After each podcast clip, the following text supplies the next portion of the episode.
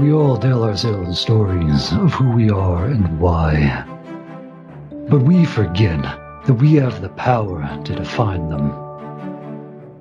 That no idea grows from muling striped gum to teeth at your throat tiger without a little help, some guidance, and a whole lot of love along the way. I'm Jaren Surf, and this is Here Be Tigers.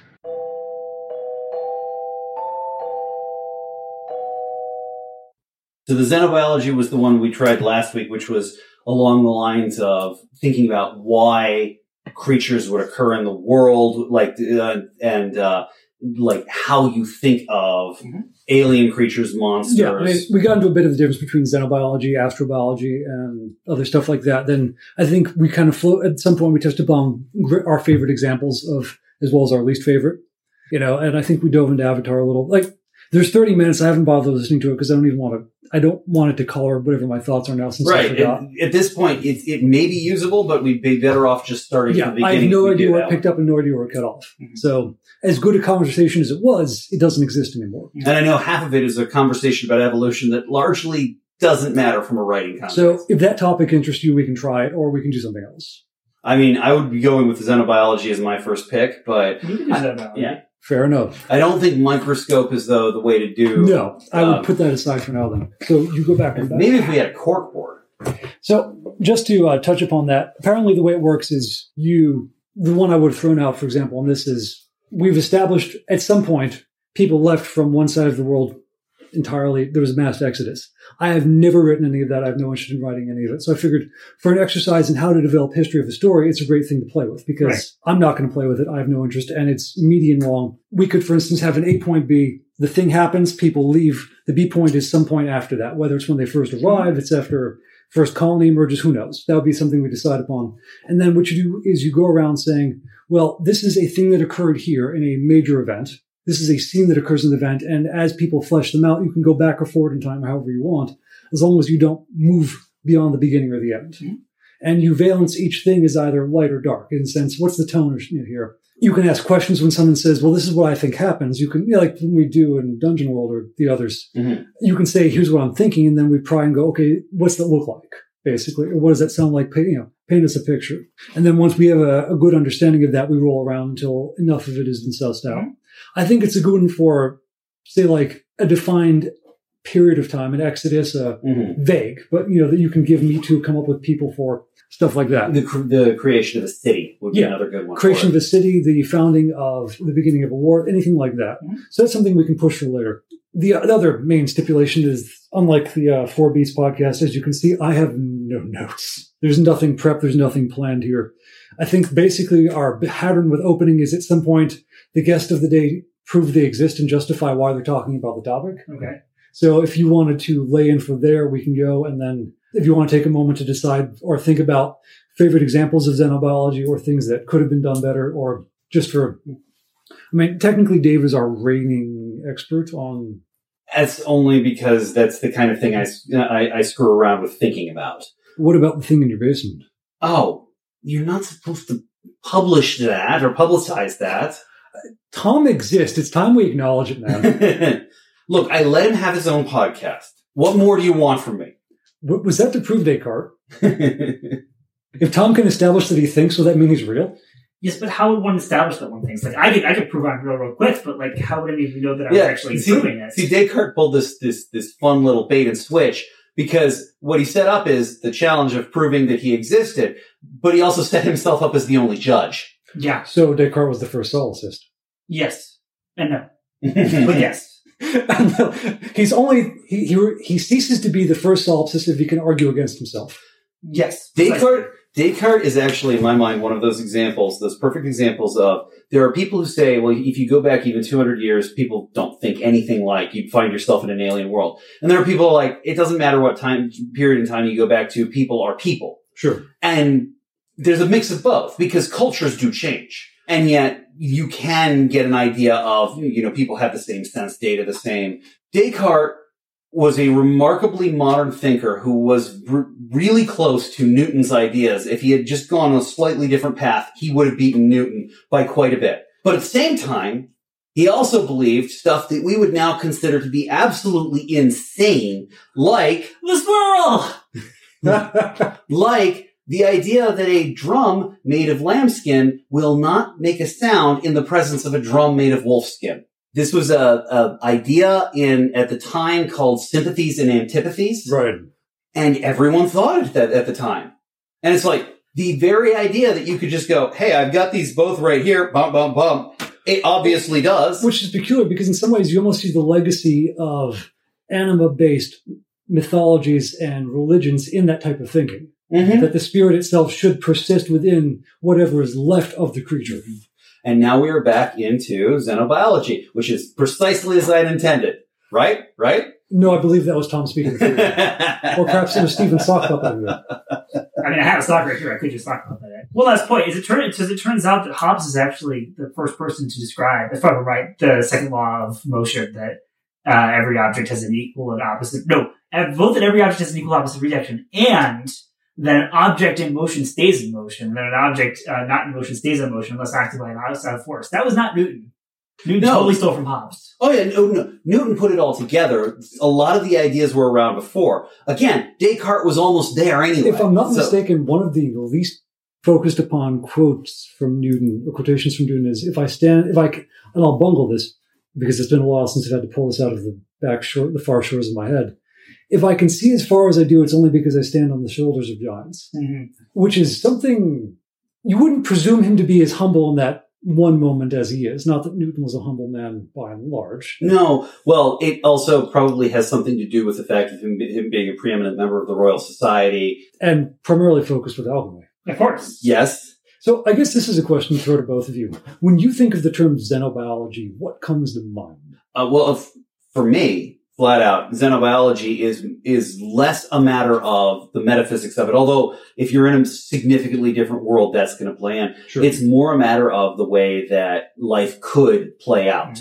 It's different forms of biology. It is the different way things can play out. So for me, I, I, I think I've heard people divvy it up in between xenobiology and uh, it was. I think you So, mentioned astrobiology. The xenobiology, which I'm not a scientist, but I believe the contemporary use of xenobiology is meant to refer to things we've created that did not occur out of natural evolution. Right.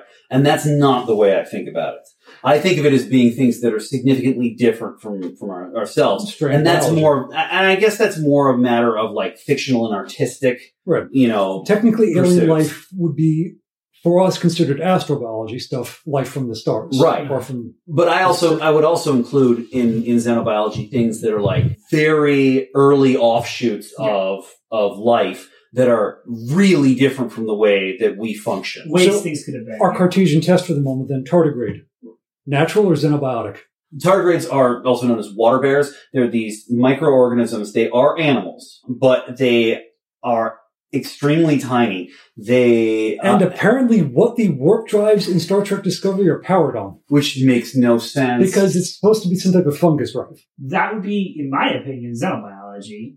I think if this xenobiology partially is ways things could have been, Okay. like if you just think of a- ways evolution could have gone, because uh, then you just go, okay, well, look at the ways that they could have gone, the weird offshoots that happen. Uh, one example of that that comes to mind for me, and this is probably like completely crazy, but like if, if anyone knows the game like uh, Parasite Eve, the way that mitochondria work in Parasite Yes. Eve is uh, you know because mitochondria are these power cells, so then they mutate to give like people these sort of crazy crazy powers or mutate mutate uh, uh, dog like the dogs into like three headed dogs and then mutate rats to like to rip them apart. Those kinds that's kind of like xenobiology to me. So also like just ways that weird mutations can happen. Can you Just- imagine how alien life on Earth would be if mitochondria had never? What are you showing? oh, I'm showing a tardigrade. Oh, see, they're water bears. Yeah, they're they're. Yeah. Its mouth wants to consume me. well, there is that, but they're actually pretty adorable beyond beyond that. But, but wants to hug you with for, its for all that they look like six-legged bears, they're actually like very, very different in that they, I believe if I'm getting this one right, they're so small they don't need that much of an internal structure. They don't have a circulatory system because everything that their, their cells need can either be diffused from the area around them or from the digestive tract within them. They can also induce some form of stasis that renders them largely impervious to most things that are dangerous to life, at least Earth-based life. if, if you want a really complicated biological uh, principle stated by someone who is at best an amateur in the field of biology.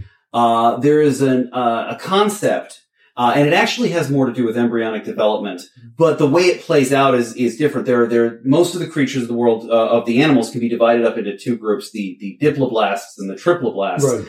And again, that has a lot to do with how the embryo develops and how it divides into a group of two cells. I mean, uh, two types of cells or three types of cells early on. But the ramifications of it are most of the the diploblasts essentially are very thin surface, surfaced, like narrow uh, sets of uh, uh, cells, such that they don't need any kind of circulation to to to get nutrients. Jellyfish Mhm. di- uh, diploblasts. The triploblasts have a complicated internal structure with, you know, organs and a way of moving oxygen and nutrients around the body because they need to, because, you know, there's, there's simply no way that your liver has access to oxygen. There was a theory, I think, largely extinguished now that human embryos had to go through the preceding Right. stages of life's development from lizard on on, or fish and lizard and on. I swear I saw that in my bi- there's Shakespeare biology textbook. It's, Yeah, it's, I, I, it's- that's where I'm. Dro- I Yeah, remember digging it's- up in the dredges it's of called, my mind. I believe, I'm, I'm going to get the words wrong. It's, I think it's called ontogeny recapitulates phylogeny. that sounds right. and the That's why we have flippers. The, the idea was I mean, that we actually passed through these stages. And I think they, what they've said is th- that no, the person who originally did the drawings sort of fudged their work and they're not as identical. We go through vaguely similar looking stages, but that's about it. And it doesn't technically mean anything. Right. Anything humans descended from always they have middle fingers. I was one of those kids who, when I was little, loved dinosaurs and would write those awful long letters to the authorities of the time explaining why they'd named certain things wrong. For instance, why the was it the brachiosaur and the uh, apatosaurus? brontosaurus. Brontosaurus, there we go. Were the same species, or why they should stop putting the horns on the wrong part of the iguanodon. Hmm. I- I'm going to be honest. I never understood why, when they realized they had the wrong skull on the brontosaurus, they needed to rename it. All brontosaurus meant was thunder lizard. Why does that change? Because the head now looks a little, you know, different. The Not, not just a little different, but still. The biggest controversy, I think, from the past decade, though, is that dinosaurs are chickens. Which I suppose, if you've seen the more Doesn't recent like Jurassic, if you've seen the more recent Jurassic World, they finally admit it. But I, what, what do you mean I don't like it? I remember you saying you didn't like that theory. The dinosaurs were birds. No, no, no, no, no. I, I, I I'm using it was the. Archaeopteryx. Yes. The Uh, Archaeopteryx was for when I was growing up as a child was considered to be the missing link between dinosaurs and birds. And actually what it looks like is no, most of the dinosaurs had feathers. Yeah. The Archaeopteryx wasn't anything special. It was still just fully a oh, dinosaur. Oh, so I just misinterpreted you. Yeah, right, right, right. Yeah, I think one of the pivotal changes was a skeleton they found in one of the poles that had preserved with it, if not the remnants of the feathers and the impressions in the surrounding material. Mm-hmm. Well, What's what's And it was woolly, more or less. you know what's really funny? two fluffy dinosaurs. So when I was a kid, they were talking about how they, they could never tell what, want to admit what dinosaurs would look like. It. You just want a fuzzy Barney, Yes. a downy Barney. I want you. now it's in your mind. No, now I have to share like okay, an anecdote from from high school. So uh, I had this one teacher, and he had this little dinosaur uh, toy that you turn it on, and it would walk about you know six paces, Oh, no. and it would go, and then it would stop, and it would go, "Ah, ah," and then it would uh, start walking another six paces and go. "Ah, ah." So whenever, because this was right after lunch, so everyone's got this in, in a food coma after lunch. So whenever the room was particularly silent at whatever he was lecturing on, he'd do this this thing where he'd pull out the dinosaur. And go, you guys are all like a, a herd of brontosauruses, because you know brontosauruses were so big, and this is partially true, that it took too long for nerve impulses to reach their their brains.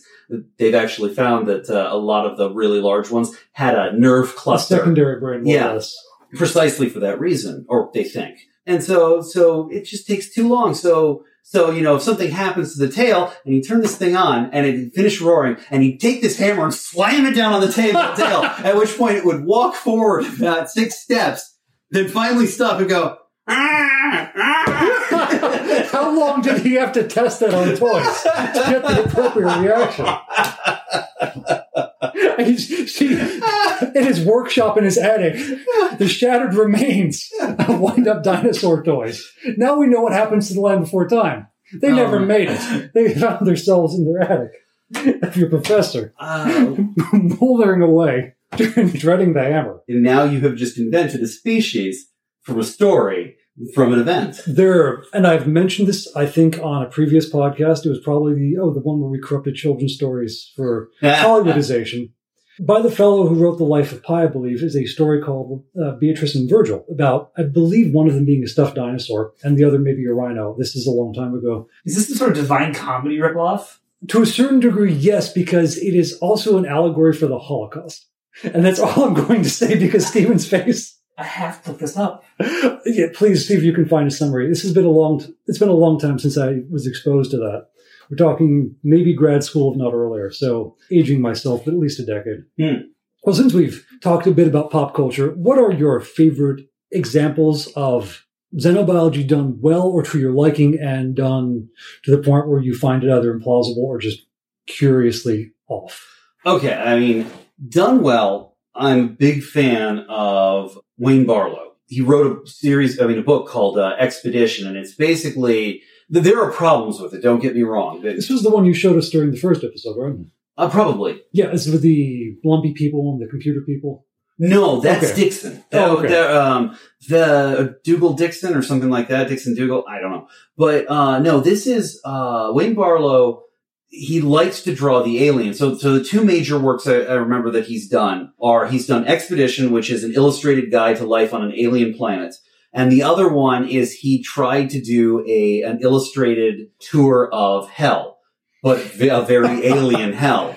Was he perchance inspired by a certain artist? I You'd, you'd have to pull it up. Blake, for instance. Yeah, he had his own twist on stuff. Young but- Martel, that's the author. Yeah, yeah, yeah. Yeah. You found it, didn't you? Yeah. Okay. But the, I was um, trying to look up the story of the book, and no one will tell me. it's been banned from the internet. but, uh, Barlowe is very good for trying to, like, isolate the things that we find as natural or intuitive about, you know, life on Earth and deliberately go against Yeah. those to make something more alien. There's a reason most of the creatures in his book don't have eyes, for instance. oh, you've shown us this one. Yes. This is the uh, tripedal He does a lot, a lot of them, which is actually one of the biggest flaws with his understanding of biology because he lumps them into categories based on how many legs, but he doesn't care whether it's, oh, we have two back legs and one front leg or two front legs and one back leg. And chances are, evolutionarily speaking, those aren't related. I would love to see the square cube application to that. He, he has an, a, an interesting one where like about half the creatures, they have one rear leg and it goes vestigial and then they grow this long keel that they drag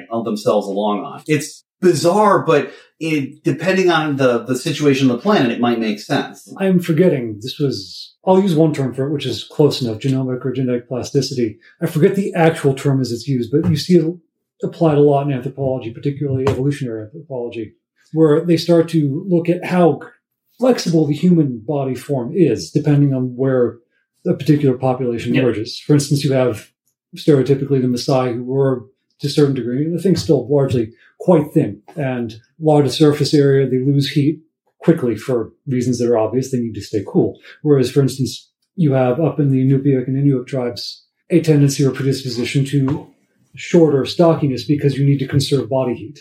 I think that's phenotypic plasticity. There we go. I only Pheno- know you know, because I have phenotype is the very- yeah. Yeah, phenotype is the expression of particular genes in a Yeah, circumstance. Yeah, Malpass would be so pleased. Mhm.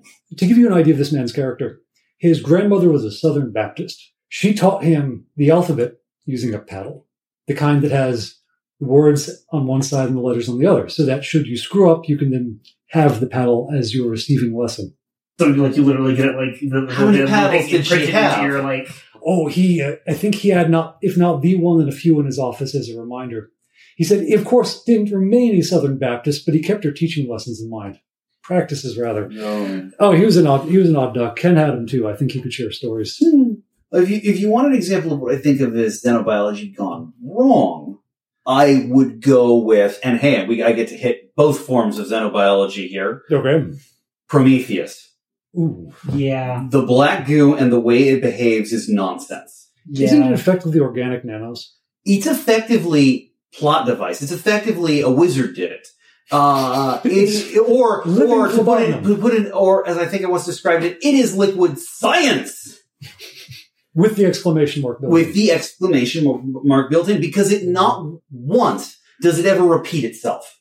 It always functions differently in every situation that it's in, which means you can get draw no conclusions about how what it actually is or, or how it works. So it has no habit or behavior. So, e- exactly, and so and it and it's specifically what it does to people that may is, that is the xenobiology done wrong because that's the true xenobiology. First off, it's making them more alien and making them function differently, and B, it's very artificially creating life in a certain way.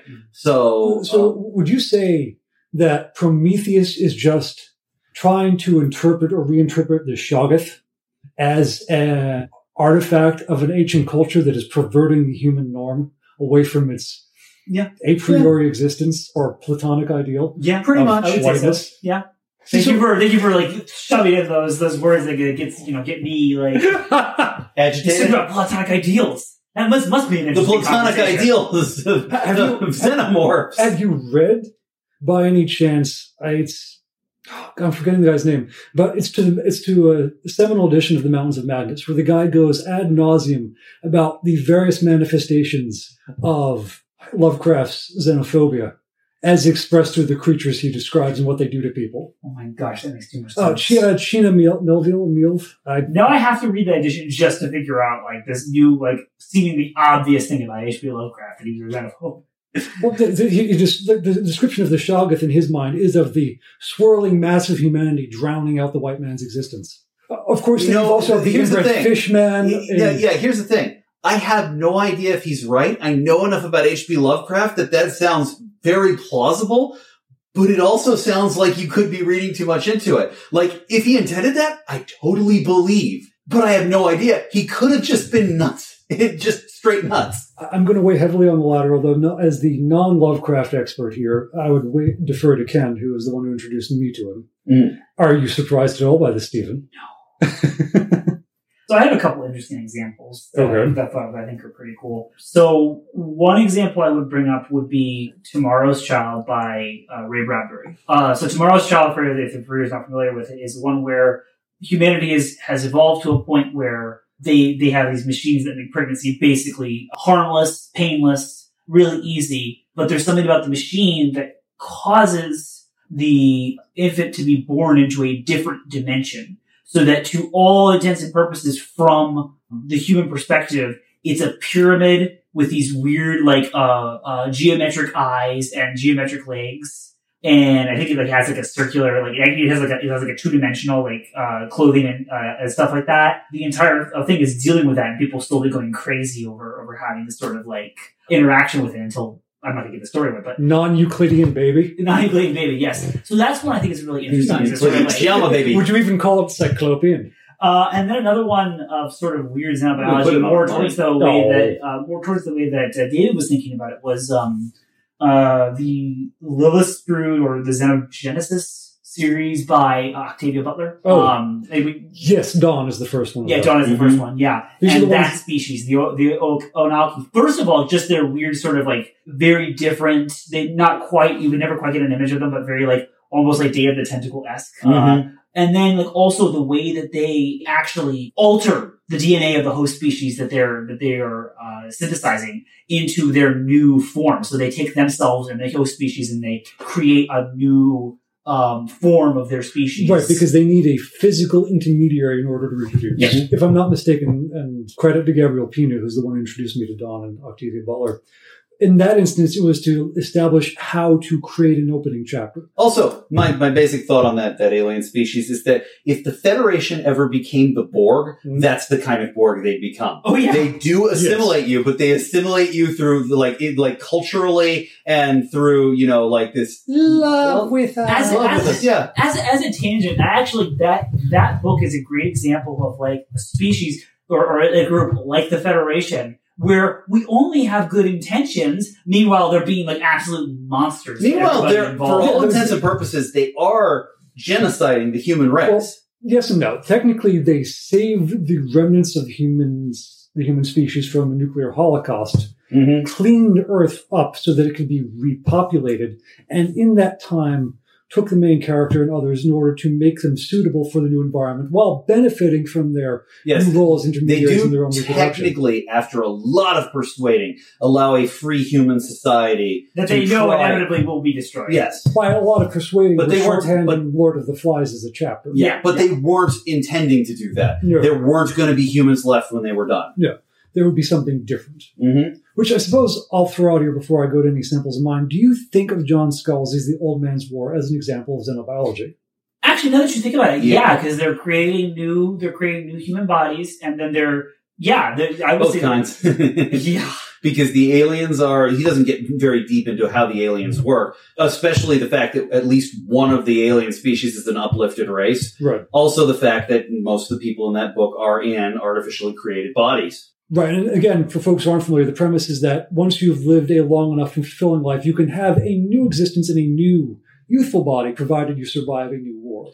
basically humanity's out among the stars but they're they're keeping earth as sort of a pool a, a population pool for two reasons basically all of the underdeveloped nations or, or the overpopulated nations are the pool for colonists for they, they will take them off of earth they will help them form new colonies in space the colonial government i mean all of the developed rich nations are the pool for soldiers who because these are the ones so that everyone lives to you know those who live to a ripe old age and really don't want to die can sign up for the military get a new body and be dead in, ten, in within like two years because it's a brutal war out there. Reagan foresaw the future, Hmm. And he did not choose that route. The weird thing, Instead, the, he created old folks. I think I actually think it's somewhat funny that uh, I think Instead, he created Florida. I'm correct. not entirely certain Scalzi had thought out his idea completely from the beginning, but he eventually turns on the entire idea and, and how nasty it is to be keeping Earth in that state. I guess it's an interesting thing to encounter, particularly in most science fiction, because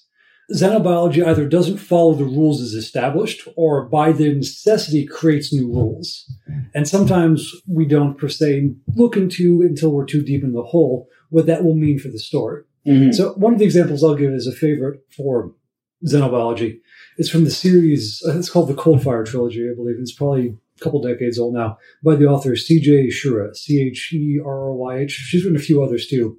I think her other is Down Below Station or something like that, you know, primarily sci-fi. This seems at first glance to be a steampunk fantasy series and largely immerses you in that, although there's a quick prologue that gives you a sense that something is amiss here. The basic premise is that humans exist on a world where there is something called the Fae that changes according to will and reaction, including the human subconscious.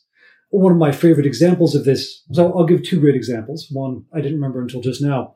A religion has emerged out of this in an attempt to control people's psyche so that their uh, basest desires don't get the best of them. And I do mean that in a literal sense. For instance, the de facto pope of the religion developed a hatred for all things Fae when his mother, who was a drug addict, was told by her doctor, that's going to eat your brains if you keep this up. And he came home one day and found her strewn on the floor with little strange things picking apart her skull and eating the sticky things inside. They ate her brains. Whether they would have without that idea being put into her head or not is left open for debate. But the prophet who founded this religion created many species that were as best as he could imagine close to human like or earth like, including things like the unhorse. They have an idea of what a horse is supposed to be. They know this isn't it, but it's as close as they can get based off of trying to take their unconscious memories of a horse and and have the world respond with creating something like that, then breeding it accordingly, hoping that eventually the planet they're on will get the idea. I'm trying to remember. There was a there was a book.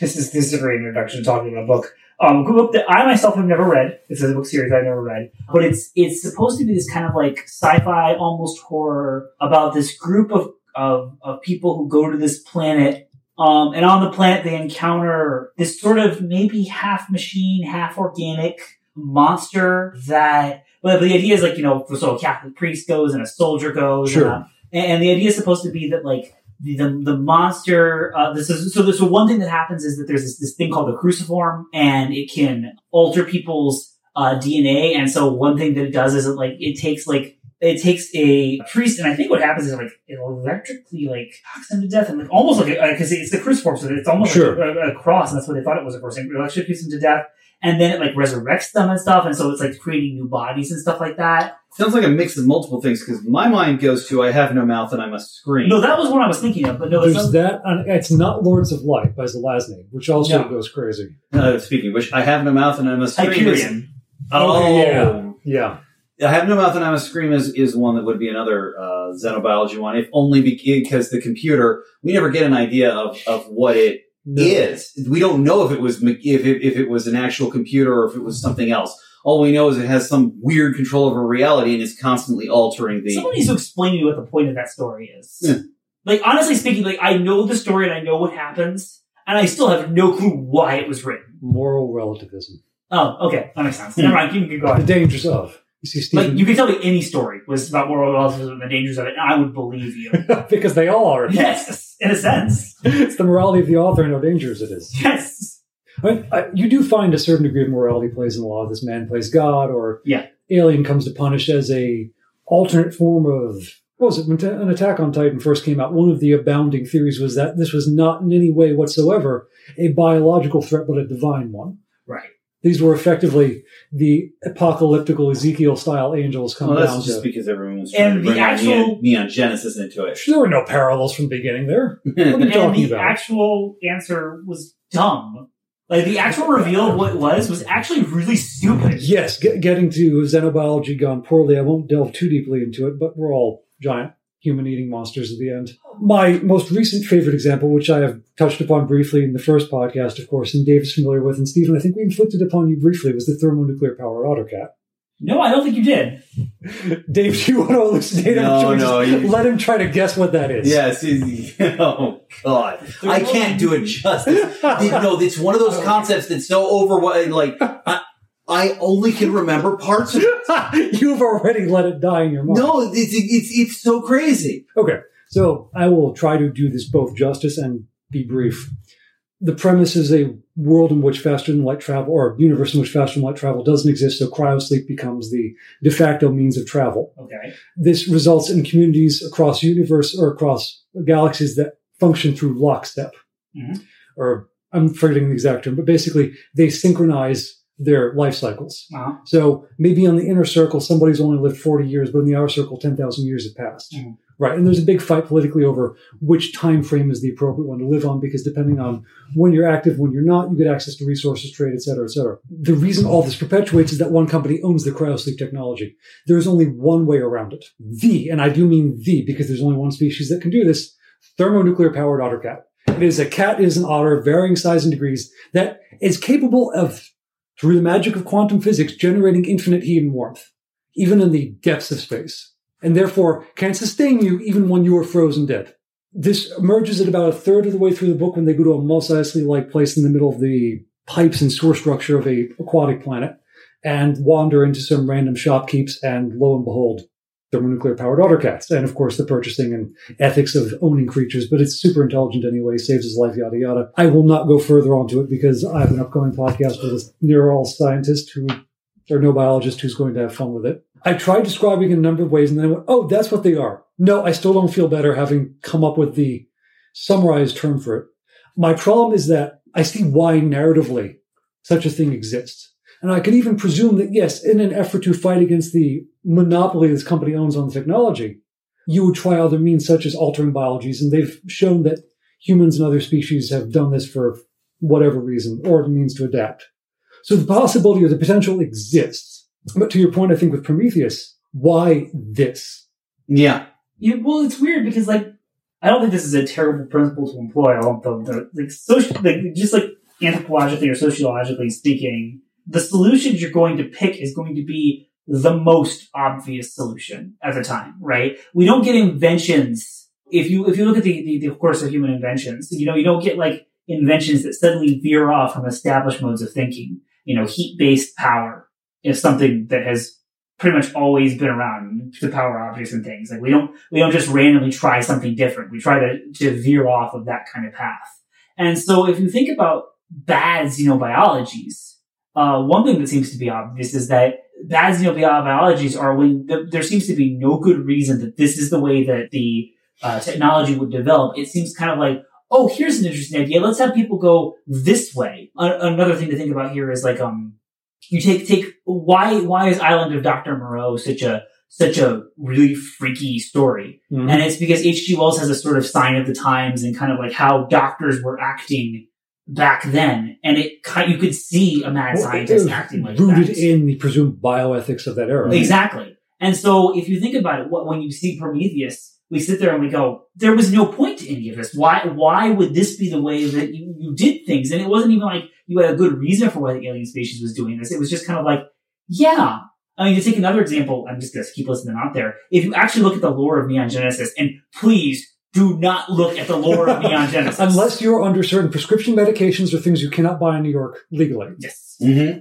So the lore of Neon Genesis is that there is this progenitor species that sent out colony ships to all these various different worlds. And there were always one of each type. There was a Adam colony ship and there was a Lilith colony, col- not Lilith. No, it was Lilith. It was Lilith, sorry. Yeah. It was a Lilith colony ship. And the problem with Earth was that there, that, that somehow an Adam colony ship and a Lilith colony ship both got le- crash landed on Earth, and so that they wanted to combine with. I don't know why. It doesn't make any sense. Wait, wait. But it, Wait, hold on. Douglas Adams invented Neon Genesis Evangelion. yes, hmm. It's all about hairdressers. yes. That's all Gendo ever wanted. Yeah. yes. He just wanted fashionable hair. So I mean, that, that's just another one. Like, okay, you can talk about colony ships all you want, but unless you describe what, and of course, what's his name never describes what's going on. I- and a lot of this is just stupid speculation. It doesn't make any Blank on sense. And all the really good xenobiologies are just ones where it makes sense. There's a logical progression. it at least makes sense from the point of view who, of whoever made it. right, exactly. It doesn't have to make sense from a human perspective. So- Alienism could be fine. It So- has to be. So actually, I've got a perfect example because I'll, I'll say it the one way, and then uh, um, because if you go just down the the official line of what happened in the book, it doesn't make any sense. But Mhm. you, it turns out something else was going on that does make it make sense. So in the book, John dies at the end. There's a parallel universe that was like ours, but split off sometime in the 1870s, 1880s, or something like that, when some weird biologist masters the technique of creating organic computers out of cows. That sounds even more ridiculous than I intended it to, but it, it's a little weird, but it's, it's really gross actually when they get to describing it. It- it- Organic computers are horrifying. And so it's not meant to sound weird. It's meant to sound nasty. Basically, his new technology kind of takes over. And so by the time they get to up to the present in that reality, they're well beyond our technological level, but it's this, all this organic computing technology and everyone's sort of this massive biological entity or part of it anyway, even if they're, if they're not sure that they are. Now that makes no sense. In There's other no, words, the internet with germs. no- it makes no sense that, that, that anyone in the 1880s could make a leap forward like that. That is not the kind of direction anyone was researching, not the kind of thing anyone, that would be bad xenobiology. But what's actually going on is that part of the, the whole John dies at the end thing is that it's, it's one of those Lovecraftian works Mhm. there are beings out there of incomprehensible power. And I forget the name of the one in this one is, but he travels from parallel dimension to parallel dimension, manifesting in whatever way he can. And that was how he managed to manifest his way in. So of course, since he has no bearing on, on each, like, since he's kind of orthogonal to each dimension, he doesn't function within anyone's rules. He wouldn't manifest in a way that would make sense. So it does actually sort of make sense in, uh, in, in that standpoint. Because the argument is that the the pure alien nature Right. defines the manifestation Yeah. Mm-hmm. as it occurs in this in the context of this particular story. I think it's why the Lovecraft, to go back to the, the comparison to H.P. Lovecraft, the Lovecraftian weird Promethean stuff, like if you thought of it as a Lovecraft story, it might be some sense to it, but as a sci-fi story, it just doesn't make any Well, sense. Ostensibly, that's why Rodriguez didn't make the Mountains of Madness movie he wanted to, or was in the middle, of, or not the middle, but he was gearing up to produce. Mhm. He felt Prometheus would be too close. Because, of course, the Mountains of Madness presents the elder things as the progenitors of human society. Right. But, but Prometheus did such a bad job of showing it was one scene in the beginning that claimed that they were the progenitors, but it, it didn't, they didn't need to be. Well, and also an alien Christ, which was the important part. You've got to shove that in there somehow. Right. Which again, wasn't even necessary. And I think they already undid in the most recent movie, I but I was that seen to it. explain how the resurrection could work, or was that just, hey, we're going to poke this in here for the sake of getting attention? I'm trying to remember what the what the whole thing was in the first place. Well, no, because the, the guy who was infected, this was the guy who was infected, right? Because he seems I to be dead and then so, comes yeah. back. But he's still crazy and he does nothing in the movie from that point. So they really did just jam it in there or they cut out whatever scene made it make sense. They cut out a lot of scenes. Here's a little peek into it. There's not a really good reason why when they wake up the, the Prometheus and alien, he gets all angry and starts attacking them. Apparently in one of the cutscenes, he had been infected with a xenomorph and the re and he was in stasis and that was keeping him alive until his people could rescue him and remove it. He, they basically killed him by waking him up. That's why he was angry. Of course, for that to work, they'd have to have cut that entire thing at the end out about the black goo somehow having created the first xenomorph. Honestly, going to strange alien planet, awakening that which should not have been awakened, finding out it is furious at you because you have now doomed it to die, and trying to make sense of that as it tries to destroy you with its immensity of power and existence is all you need for a horror film. Yeah. You can give glimpses to, oh god, this is what created the aliens. It must be horrifying. Wait, was for Prometheus supposed to be a horror film? Sort of, kind of, maybe, not I really. I Yeah, I I'm completely aware. missed the level on that I'm one. aware it's a comedy. It occurs to me, since we're currently releasing uh, over on Outer Worlds, we're releasing the Monster of the Week game. Sure. It occurs to me that a, a great season cam, a seasonal, uh, not seasonal, but, uh, you know, series of games from Monster of the Week would be to, to set up a series of monsters where the main characters sort of had, had, or the entire reason the monsters are even attacking in the first place. Like that, they woke it up and now it's going to die. Mhm. Like, the main characters, and to, try to figure out a reason why that would happen other than the main characters just going around hunting monsters. Like imagine if it was, say, Scooby-Doo going around and poking their heads into these mansions and messing with things they shouldn't have messed Well, it could be something as simple as we're going to collect biological samples on this planet that is life. Mm-hmm. Oh, that looks like something we should bottle. Oh crap. That's not a bad.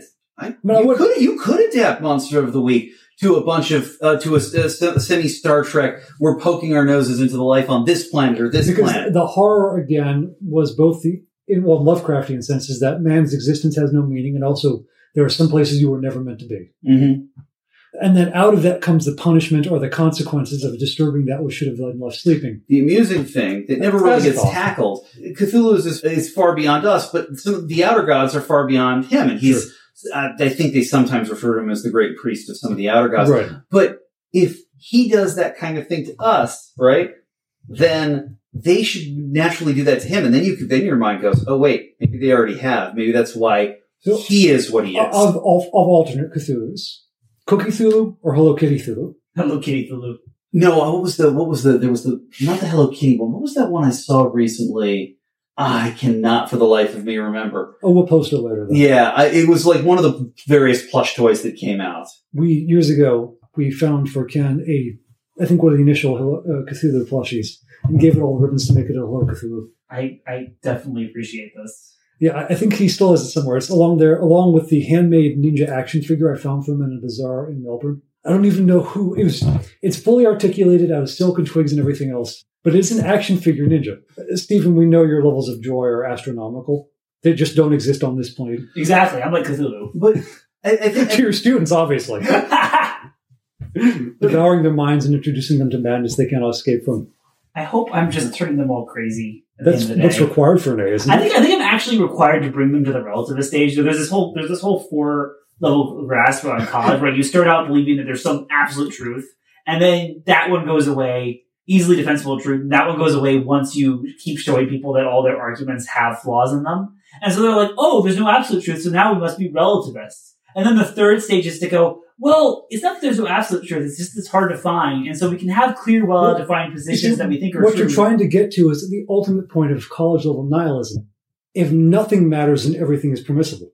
so now we're assassins. now we're we're all assassins, and we all know how that. We, we are all become drunk. Uh, to to go back to comparing Prometheus to uh, Lovecraft, uh, Lovecraft, there it's interesting because Prometheus very clearly doesn't work. Xenobiology is terrible. Sure. Most people don't throw that accusation at Lovecraft, partly because it's sort of built into the world. It's supposed to be beyond comprehension. Uh-huh. Well, it's funny too because Lovecraft is preceded by one of the other, you could call them xenobiologic style writers, Dunsany, who writes primarily about the Fae or his own alien world of Pegāna. That is both in the mentality of the things that exist. I think The classic one is The King of Elfland's Daughter, which is a fairy tale in premise, but is more or less a youth wandering to go into a far alien territory with no sense of how the world should or could work, and no means by which to expect that what he does will have the results he believes they should. You could argue it's science fiction now, and to a certain degree, the Fae, by and large, don't conform to our biology or how we expect the world to function or exist, or they alter it to the point where it's not recognizable. At least that's what I've seen from the better depictions of the Fae, as opposed to Mhm. the ones that turn them into either the monster to slay or other just mundane. It's weird. I mean, you end up with a point of urban fantasy where to make things relatable, I, I always find that the best way of depicting the Fae is to instead of focusing on how they work the way they work or trying to explain them in any way, is to isolate the, in like just a couple of things that have to be true about them, you know, that just are, is to define them in actually the tools of storytelling. Mm-hmm. I think that's why a lot of games that tackle the Fae often do that. They will define them less by anything concrete and more by their role in whatever story they choose to be a part of. In essence, one of the bigger divisions I've seen is that if humans are beings of conviction, belief, or truth, the Fae are often designed or defined then as beings of happenstance or existence. If you can convince them that something is or should occur, they will work to make it happen. It's almost a reverse logic, logic to ours. If that's the way things are, then we should make it so they always will be this way. There was a short story I read once that was a very interesting uh, little turnabout, and it was basically it was told from the point of view of this alien ship Mhm. that was and it, it uh, on the planet, and it was moving around uh, around Earth, trying to find isolated people and buzzing them or abducting them or making them having uh, uh, memory problems or stuff like that. It's like it was entirely about aliens, except that over the course of it, you realize they're taking this dead seriously. It's not just a science experiment. They're deliberately trying to do these things to humans. And then there's the, the chance encounter where they don't get one who's as isolated as they think and someone else sees them. And all of a sudden the ship is starting to dissolve and they're crashing down as they try to speed away. And it's actually better done than I'm going to make it sound. But the basic idea is it turns out these things aren't alien. They're fey. They're just manifesting in the, in the best way that humans can deal with them right now because they can't manifest any other way. They're limited Sure, by the way. fairies don't exist, but aliens could be real. Therefore, in order to be perceivable, Yeah. you Mhm. present as aliens. but they can't be too perceivable. They can't because humans think in too concrete terms, and that's oh, that's anathema to them at the same time that it's what in they a need. sense, the belief itself becomes the iron that defeats them. right? And and that's exactly what's Once they are happening here. defined, they are limited. It's worth noting that the one of the last lines uh, of the captain as the ship dies is, "We should never have created these things," which is a fun little turnabout of the the Fey human dynamic.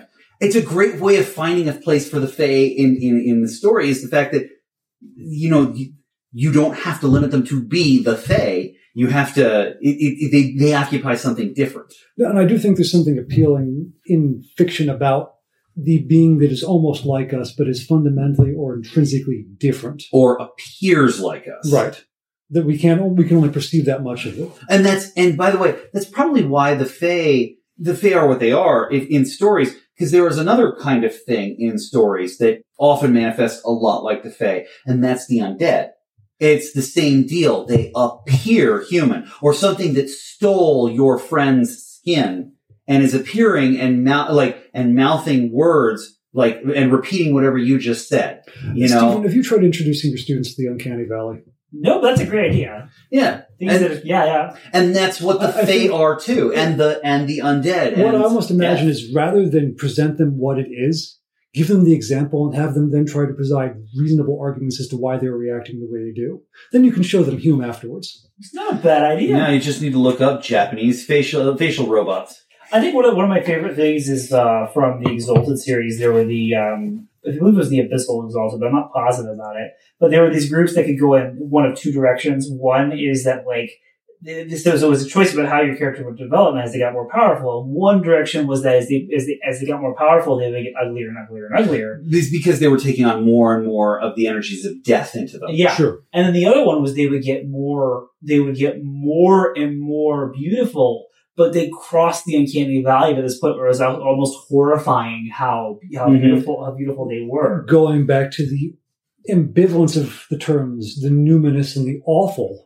you can be full of awe and still be terrified. Yeah. hmm hmm For me, the best encounters of things monstrous or strange or alien evokes that in the narrative Yeah. or in the experience of it. That as comfortable as you want to be in the moment, you fundamentally find yourself unable to, and I think to a certain degree, unable to explain why. Yep.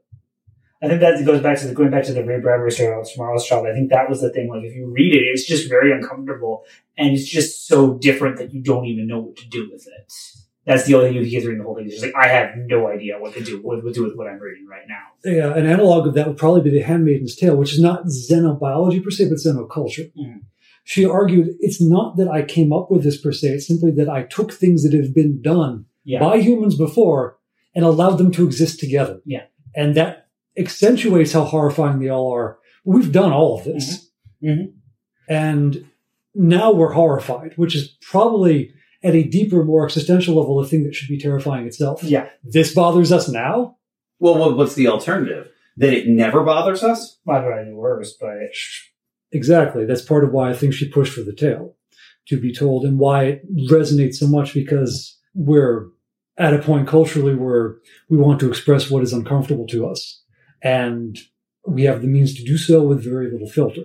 But we spend a, a good deal of time on the, I suppose, the precepts of what defines or allows one to perceive is in a biological being and make it seem reasonable or plausible. For me, as a writer, the thing and as much as I focus on the rules and all this, when I write, as you know, I don't typically plan in advance. It is, oh, this is where the story is going. This is what emerges from the narrative.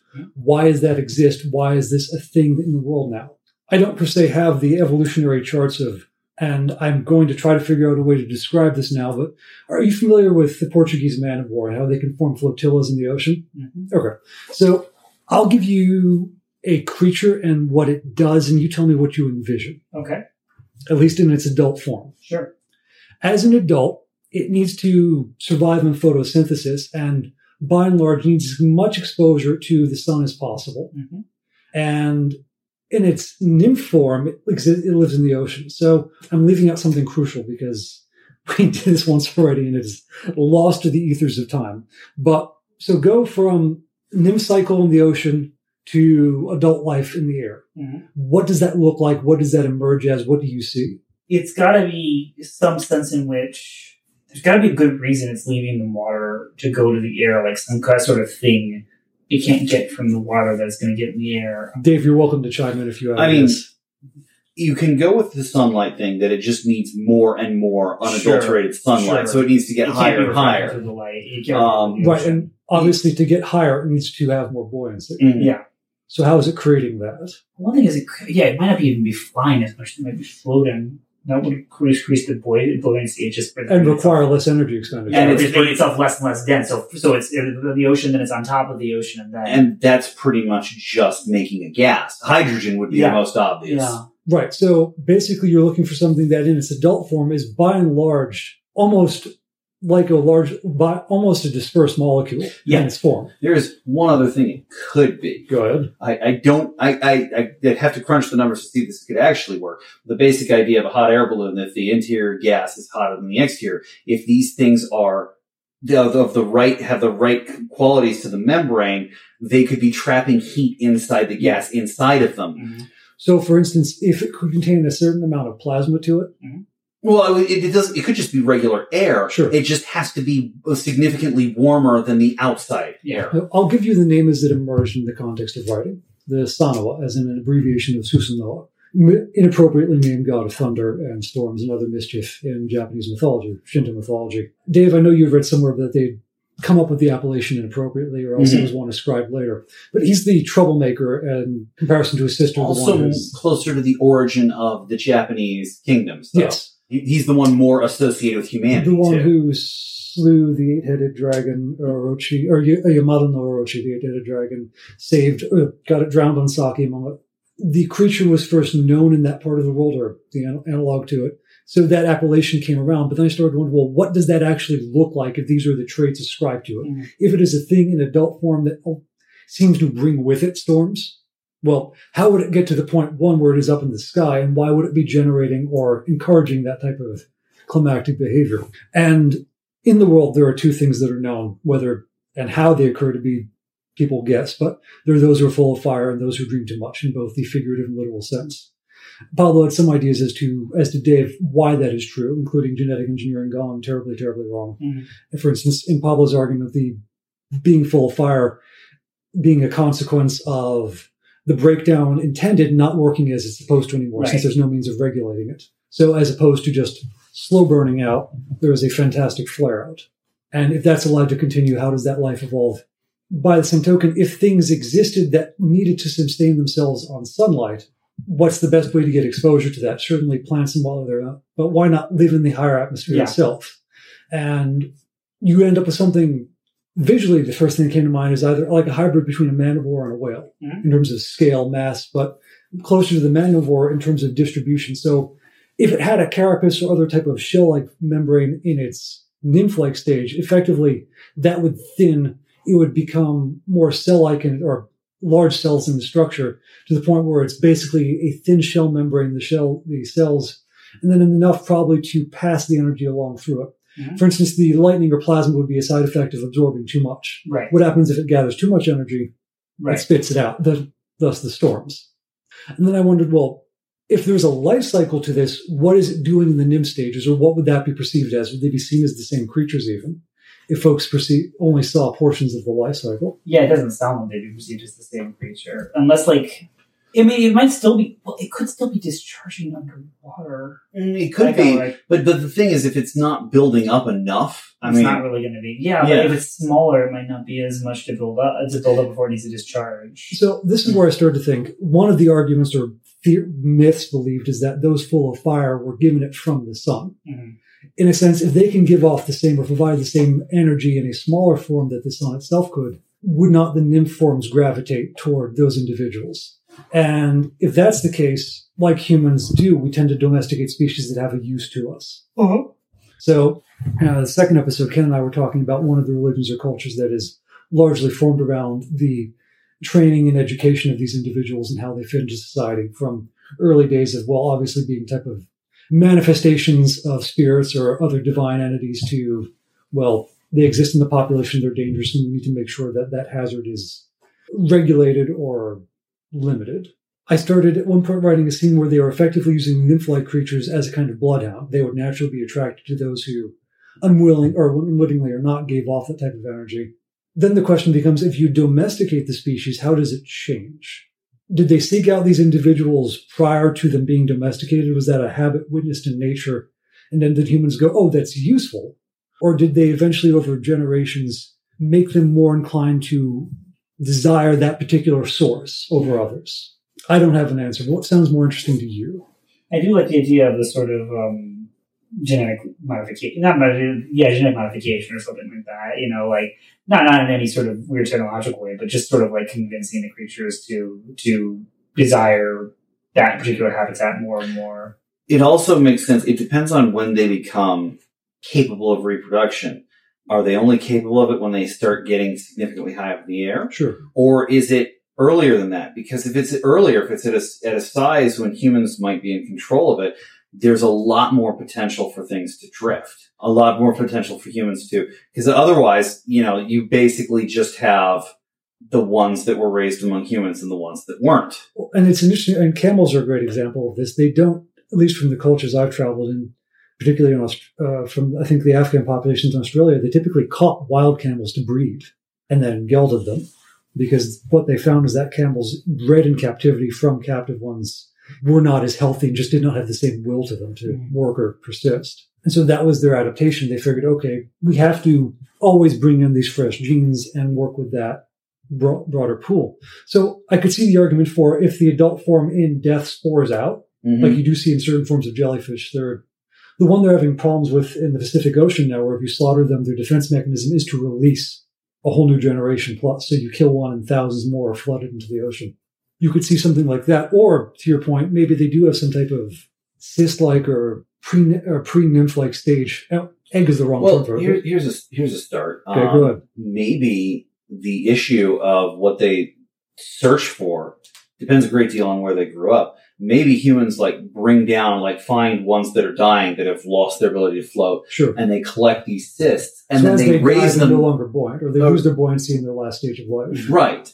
And then they take these cysts that are going to become and they raise them in specific conditions. I mean, the very obvious way, like, and possibly too obvious, they raise them right around an actual fire. Yeah. Right. or So that their first source of food is the thing that they're most you want them to seek out. And so it's not that they naturally search for people. Maybe, But they're maybe, maybe, maybe some of the, the Yeah. maybe some of the wild ones kind of do, but they might get distracted by something else too. Sure.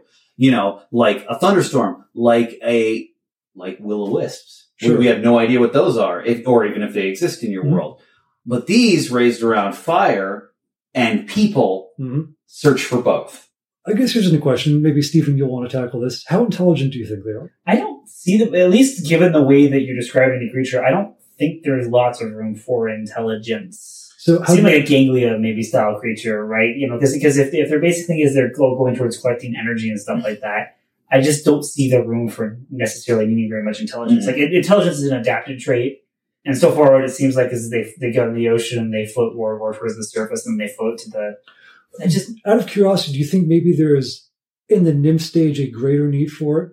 And then as they yeah, expand out, sense. perhaps as the neural network becomes far to the point Yeah. of, as we discussed with the uh, the, bra- the brontosaurus, so when they become massive enough and the source of food is sufficient enough that yeah, there's no longer a need to be awake in that Well, especially sense. if the young ones actually hunt. yeah. sure I don't, I kind of see it kind of like I was I was thinking kind of like the the Zerg like things that float around. And, Oh, yeah. and, and, like they don't need to have very much They- intelligence to do what they're supposed No, to be doing. and- although those, in fact, Did but yeah, No, they, they themselves didn't have much, well, other than, but they extended the range of the mind. Yeah, The hive mind or yeah. the, the nymph ones I saw, this will seem strange, but imagine, I'm forgetting the name of it, but those early plated fish, just instead of the full structure, of skeletal and whatnot of the fish, mostly jellyfish architecture with a casing at most to prevent damage to the nymph-like form as it goes through that, I suppose, that, metamorphosis. that could be why the old ones die and fall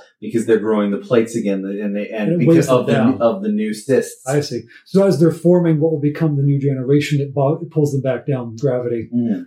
assuming Earth. That weird. And And it begs the question of were these engineered in the first place or did they come about naturally? If they were engineered, it's entirely possible that they were engineered for the adult forms. sure, and in fact were never supposed to exist in nymph forms or are not in any serious way because they'd have they- been, they'd have, they'd have been grown in a lab. You know, say, yeah, something like that. They'd have, they'd have been engineered, they'd have been grown in controlled conditions, etc. And then when they were big enough, they'd join. So whatever the, the adults are doing or trying to do Sure. is the, is the overall purpose. In which case, the nymphs having to hunt is a complete accident. Basically, as the means of their creation faded, Mm-hmm. and as the sources that could provide life or energy for them diminished, the only things that survived were the ones that allowed themselves to, or that reproduced and created, that moved to a different form of reproduction. I wanted to use it as kind of an example of as much as we're talking about the rules in a Mhm. yes, you should plan, you should expect these are the experiences the reader should ultimately have. The actual process of yeah. working through why such a thing could exist or what it does, even the basics of what's the reproductive cycle. Yeah, but, but I think one thing that's, that's emerging from this is that it's fine to, to let these things grow organically because I think if if if the goal of the xenobiology is to create something that's believable in a certain context, which means it makes sense to the people of the time period, Right. the the sort of circumstances of the world shape what the thing looks like as long as it's coming from the world and isn't just kind of Right. put in there by author fiat. And, and if the origins are lost Yeah. to time, Mhm. you only have to partially have it make sense. You have to have it make sense enough that someone might think of this at some point. Right. And and I think that's sort of where we kind of got off onto the well, what is the purpose? One stage of this should make sense in some degree, Yeah. even if only distant. Yeah. But the rest doesn't have to because it can be accidental. They accidental. should have, from the most observed phenomena, have sussed out some reasonable explanation for why they exist or how Yeah, they yeah. do. And chances are that outside of certain cultures or, or groups that breed them, the rest of it would be largely unknown. Yeah. I mean, yeah, in the greatest sense, it's a space whale. Let's Mm-hmm. not kid ourselves. It fits under that genre of, or I think actually this is one we didn't talk, and we'll just throw it out there for readers who are interested, the dragons of Pern. Yes. We call them dragons because humans see this thing and go, ah, that's a dragon. But they're an alien creature. Yeah. And their ability to form empathic bonds that can lead to death, among other things, is not a quality of dragons, but it is easier for us to say this is like a thing we know in the world already. And therefore it will have that name as opposed to ridiculous. I think we were talking about uh, nomenclature to a certain degree. Mhm. How do these things get named? And I don't like bringing Scott Card up, but his essay talks about that deeply. Is I think the example it gives is that one should not call a rabbit a snurp for the sake of providing a differentiator or making the world seem weird or alien. Right. It's still a fucking rabbit. Mhm. Like if, if you're gonna call it something different, have that say something about the world. Don't Yeah. just have it let it be a different thing. like like for instance in in serenity when they are swearing in chinese the fact that they aren't using recognizable swear words you don't just make up swear words but the swearing in chinese says something Right. you know it gives you an indication about a That history says what the dominant language was. Mhm. If everyone can acknowledge that term and know, oh, you are angry and this is the type of anger you're expressing. Mhm. It means that however humans got here, the, you know, Chinese were very integral to everything that happened. Enough Mhm. that they're, large chunks of their language, even if it didn't wasn't the overall dominant language, it was still there and and strong. And so if you had a if there was a reason, if you didn't call it a rabbit but you called it a jackalope, you know, it would say something about what you saw in it. Shadow of the Conciliator is a sci-fi series with a fascinating, oh, sci-fi fantasy series with a fascinating world and a terrible character. Don't read it. It won the Hugo and Nebula Awards. Still don't read it. That doesn't necessarily mean anything. They had a beautiful biological take on how giants existed. They only existed on land as infants. Those large people you met were baby giants. When they became too big, they moved to the ocean. So this is one character, I forget his name even, but halfway through the book, the main character goes, Why is he so big? And his companion, a playwright, goes, Oh, you know those giants you read about? Yeah, that's a he's a little one. The myths had been thrown out earlier, so like an offhanded reference. Was that oh, that actually makes far too much sense because they had presumed everything else was like Earth's biology, geography, the physics were the same. Mm. So yeah, a giant couldn't exist here without other things following through naturally. And where do we find our leviathans? Typically in the water, Pretty much. unless they're purely made of ego, in which case they can persist on land without issue. Parting thoughts, last words. If we believe Descartes, then I only know what I'm thinking when I'm when I'm actually thinking about whether I'm thinking. So you only exist when you're speaking. exactly, pretty Okay. much. So once my voice stops, you can just assume I'm not existing anymore. Hmm. Virgil, how do people summon you from now on? They try to get me to speak. In other words, they make a logical fallacy out loud. Yeah, and then boom, I pop right into existence. I'm Fallacy Man. There's a Saturday morning breakfast comic about Fallacy Man. okay. I I'm envisioning the costume. That's so terrible. um, no, I think I think the interesting thing about xenobiology is that we we started out by distinguishing it between the sort of it has different weird biology and some sort of man-made component, and it's kind of interesting how all of our examples sort of dovetailed into both of those. Yeah. they were almost all always man-made, either from within the context of the universe or from the context of this is an author trying to impute a certain sort of vision onto the world. And there were, and we found that both ways, right? It's good when it makes sense and it's not good when it doesn't make sense. And that's both from within and out, uh, outside of the story context. If people in a story make a stupid decision and it doesn't, it doesn't make any sense why it led to that way, it's going to be bad. But if the author makes a decision and it's sort of, sort of the same kind of clearly some sort of like doesn't make any sense why the author would make that decision. It's also bad. So it seems like both Mhm. of those are good ways to, you know, good things to avoid when you're trying to create these new worlds is characters making stupid decisions and, you know, or putting something in there that clearly doesn't make any sense. Mhm. Basically, when you uh, uh, when you create a mystery, when you create an oddity, you are opening a door in your your readers and in the hearers, the listener's mind to latch on to something, to say something. If you open that door and then don't say anything, you are going to, you, you are going to seriously damage the connection with, with the story. Because in one sense, you, you've opened that door to, so that, to, to make them expect that thing. They, to make them expect that something more will be said. Even if what you're saying is only, hey, look at how I'm setting the tone, look at the tone I'm setting for how strange this world is. I mean, I show you this strange creature in the, in the very background. It's not going to come up again, but from the, the context you can see, I'm really just establishing that this place Right. is alien. You've got to say something. Yeah. If you call a rabbit a smear or whatever it is, Mhm. you've opened that door and said nothing. Yeah. It was a rabbit. Well, one, you have to establish that it's a rabbit. Two, that they're not calling it that Yeah. either because they don't know it's a rabbit, but you do. And that three, there's an important reason why it is no longer called this. Yeah. Yeah. Which is three leaps of logic that I, as the reader, am going, great, but why? To be Yeah. fair, he- if you had just established that there was some sort of pest called a sphere and never given it any description, you'd have done less to damage your Yeah. story than Yeah. to then You, go you on can and say even it was just a describe all of rabbit. its behaviors Yeah, as rabbit-like, and people go, okay. Mhm. It's like a rabbit. Yeah. I think it, like that'd be even a cool plot twist revealing over the course that it is actually a rabbit. Yeah. Or something about the world that yeah. Watership Down is a great example of this. They have a whole nomenclature for things in the world that are human manifestations or creations, but they have their own language for it. And you are still quite able to understand what it is, Mhm. not just for being human. I guess I would end with this, which is as alien or as odd or weird or mythological as the thing you're describing or the, the narrator or the reader is encountering, ground it in the experiences that we can perceive, ground it in the senses that we can perceive. Mhm. What is felt, what is seen, what's the taste, or oddly enough, do you experience it through synesthesia? Yeah.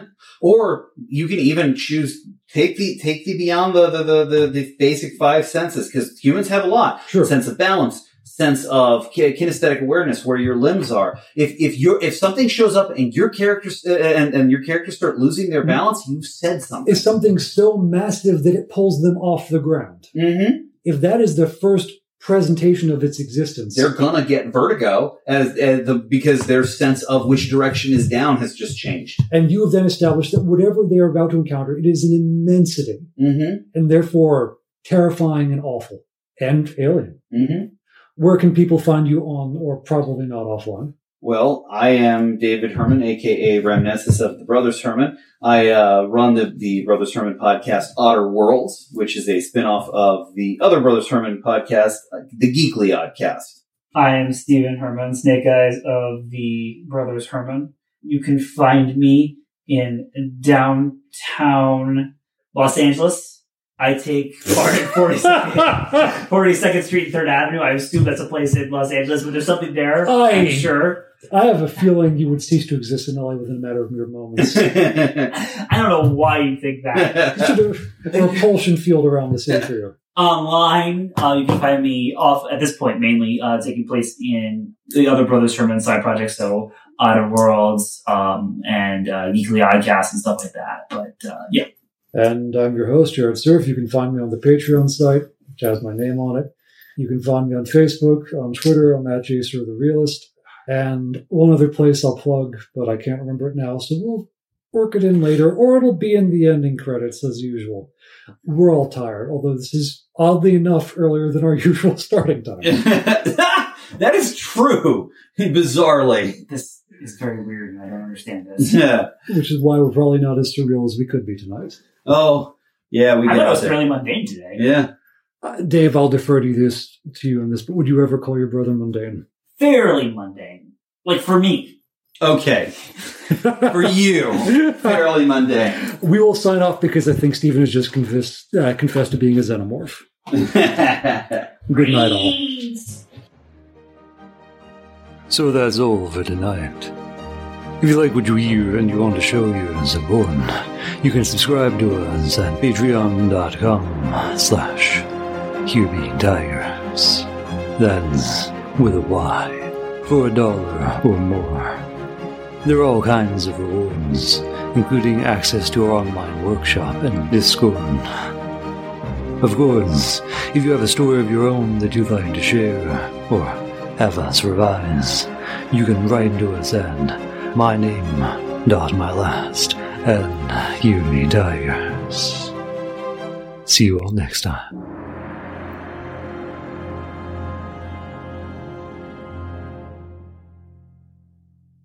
This podcast is a part of the C Suite Radio Network.